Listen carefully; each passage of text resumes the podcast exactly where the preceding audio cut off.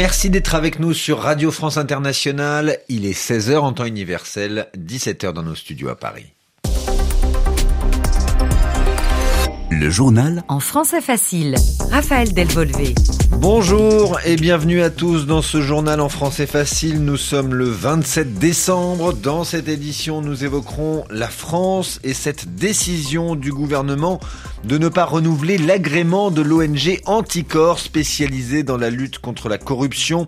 Nous verrons ce que veut dire un agrément et les conséquences de cette décision Anticor, c'est une ONG créée en 2002 et impliquée dans plus de 160 affaires de corruption. En Haïti, le Premier ministre entendu par la justice hier, Ariel Henry face à un juge d'instruction dans l'enquête sur l'assassinat de l'ancien président Jovenel Moïse en juillet 2021, un fait extrêmement rare dans le pays. Michael Ponge nous donnera plus de détails. Et puis la disparition d'un acteur très connu en Corée du Sud, Lee Sun-kyun, rendu célèbre par le film Parasite. Il a été retrouvé mort chez lui ce matin à Séoul. Il n'avait que 48 ans et était accusé de consommation de drogue. Notre journaliste en Corée du Sud nous en dira plus à la fin de ce journal en français facile sur RFI. Le journal en français facile.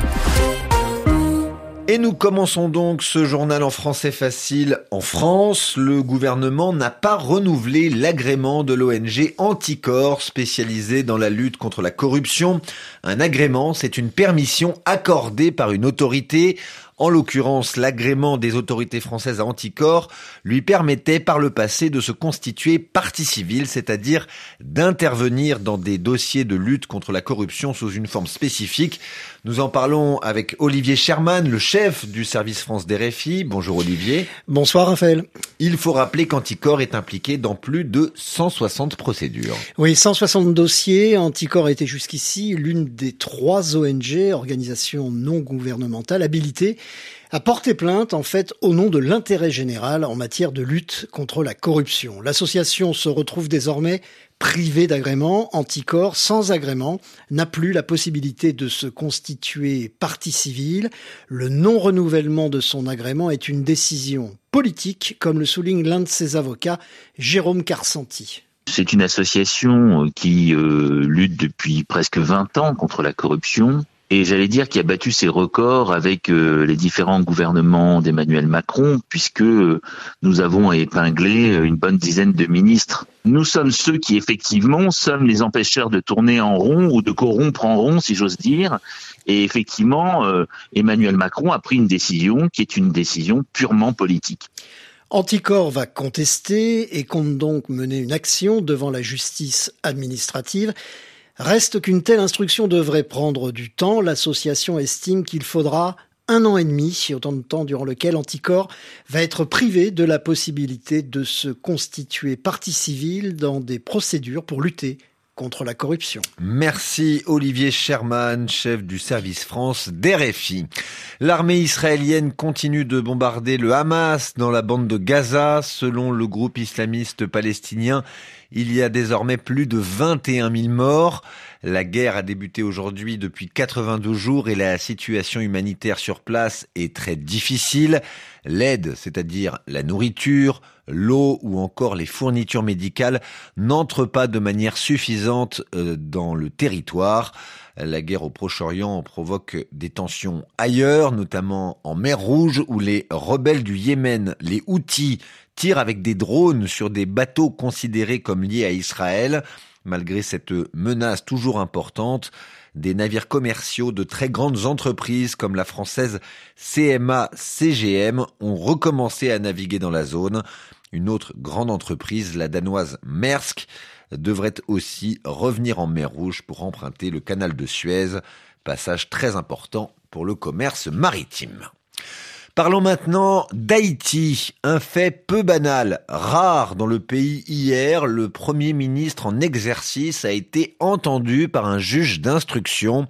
Ariel Henry a été interrogé au sujet de l'assassinat de l'ancien président d'Haïti, Jovenel Moïse, tué chez lui le 7 juillet 2021. Cette information a été annoncée hier soir dans un communiqué du gouvernement, Michael Ponge. Le gouvernement dans sa note qui ne manque pas de souligner que cette audition est bien la preuve que personne n'est au-dessus de la loi en Haïti, pas même donc celui qui dirige le pays depuis l'assassinat de Jovenel Moïse. Ariel Henry, entendu plusieurs heures durant en tant que témoin. L'interrogatoire se serait déroulé d'après les informations de presse en catimini dans sa résidence. Le magistrat instructeur et son greffier se sont eux-mêmes déplacés. Quelles questions lui ont été posées? Qu'ont-ils précisément cherché à savoir? Rien à On sait toutefois, d'après les rapports d'enquête, que la justice s'intéresse de près au coup de téléphone passé à plusieurs reprises la nuit du meurtre entre Ariel Henry et l'un des suspects clés de ce dossier, Joseph Félix Baggio, l'un des cerveaux présumés, arrêté lui en octobre dernier dans la banlieue de Port-au-Prince. Hier, le ministre de l'économie et le secrétaire général de la primature ont également été entendus. D'autres officiels du gouvernement suivront cette semaine, preuve que l'enquête avance en Haïti, mais pour l'heure, aucune inculpation encore, alors qu'aux États-Unis, déjà plusieurs condamnations ont été prononcées dans ce tentaculaire dossier Moïse. Michael Ponge. Des violences aujourd'hui à Kinshasa, la capitale de la République démocratique du Congo, où une manifestation pour protester contre des irrégularités présumées lors des élections générales de la semaine dernière a été interdite par les autorités. L'appel à se rassembler a notamment été lancé par un des candidats d'opposition pour la présidentielle, Martin Fayoulou. Plusieurs de ses soutiens ont essayé, malgré l'interdiction, de se rassembler cet après-midi, mais ils ont été dispersés par la police. Les forces de l'ordre congolaises ont notamment utilisé du gaz lacrymogène. Et puis au Nigeria, le bilan des violences dans le centre du pays le week-end dernier s'alourdit encore ce soir. 198 morts au moins dans ces attaques de groupes armés contre une vingtaine de villages dans la nuit de Noël de samedi à dimanche dernier. La région où cela s'est produit s'appelle l'État du Plateau. Régulièrement, il s'y déroule des attaques sur fond de tensions entre ethnies de différentes religions.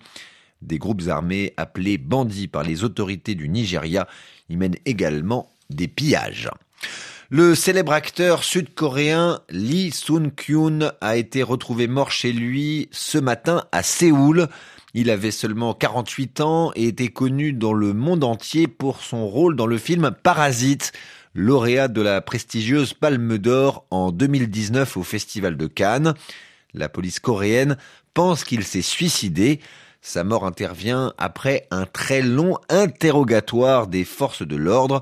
Lee Sung-kyun était soupçonné d'avoir consommé de la drogue, ce qui est très fortement, très sévèrement puni en Corée du Sud. Les précisions de notre journaliste à Séoul, Celio Foretti. Le monde du cinéma sud-coréen en deuil après la disparition de celui qui était devenu très rapidement une grande star du 7e art. Connu à l'étranger pour son rôle dans le film Parasite, il avait commencé sa carrière en 2001 dans des séries télé. Au mois d'octobre, il est accusé par une hôtesse de bar d'avoir consommé de la drogue lors d'une soirée. En Corée du Sud, la consommation et détention de psychotropes est sévèrement punie. Considérée comme un crime, la prise de drogue est passible d'au moins un an de prison ferme. Interrogé à trois reprises par les autorités, Lee Sung-kyun a toujours clamé son innocence. Testé négatif à la consommation de drogue, il a été interrogé une dernière fois au commissariat pendant près de 19 heures consécutives, y compris durant la nuit. Il est retrouvé mort le lendemain de cette convocation. Si la police ne fait pas de lien entre les deux événements, les méthodes de la police sud-coréenne ont déjà été dénoncées pour leur sévérité et l'impact qu'elles peuvent avoir sur les prévenus.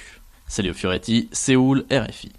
En France, aujourd'hui, les funérailles, c'est-à-dire la cérémonie d'enterrement du chanteur et acteur Guy Marchand. Plusieurs centaines de personnes y ont assisté dans le sud-est du pays. Guy Marchand est mort le 15 décembre dernier à 86 ans.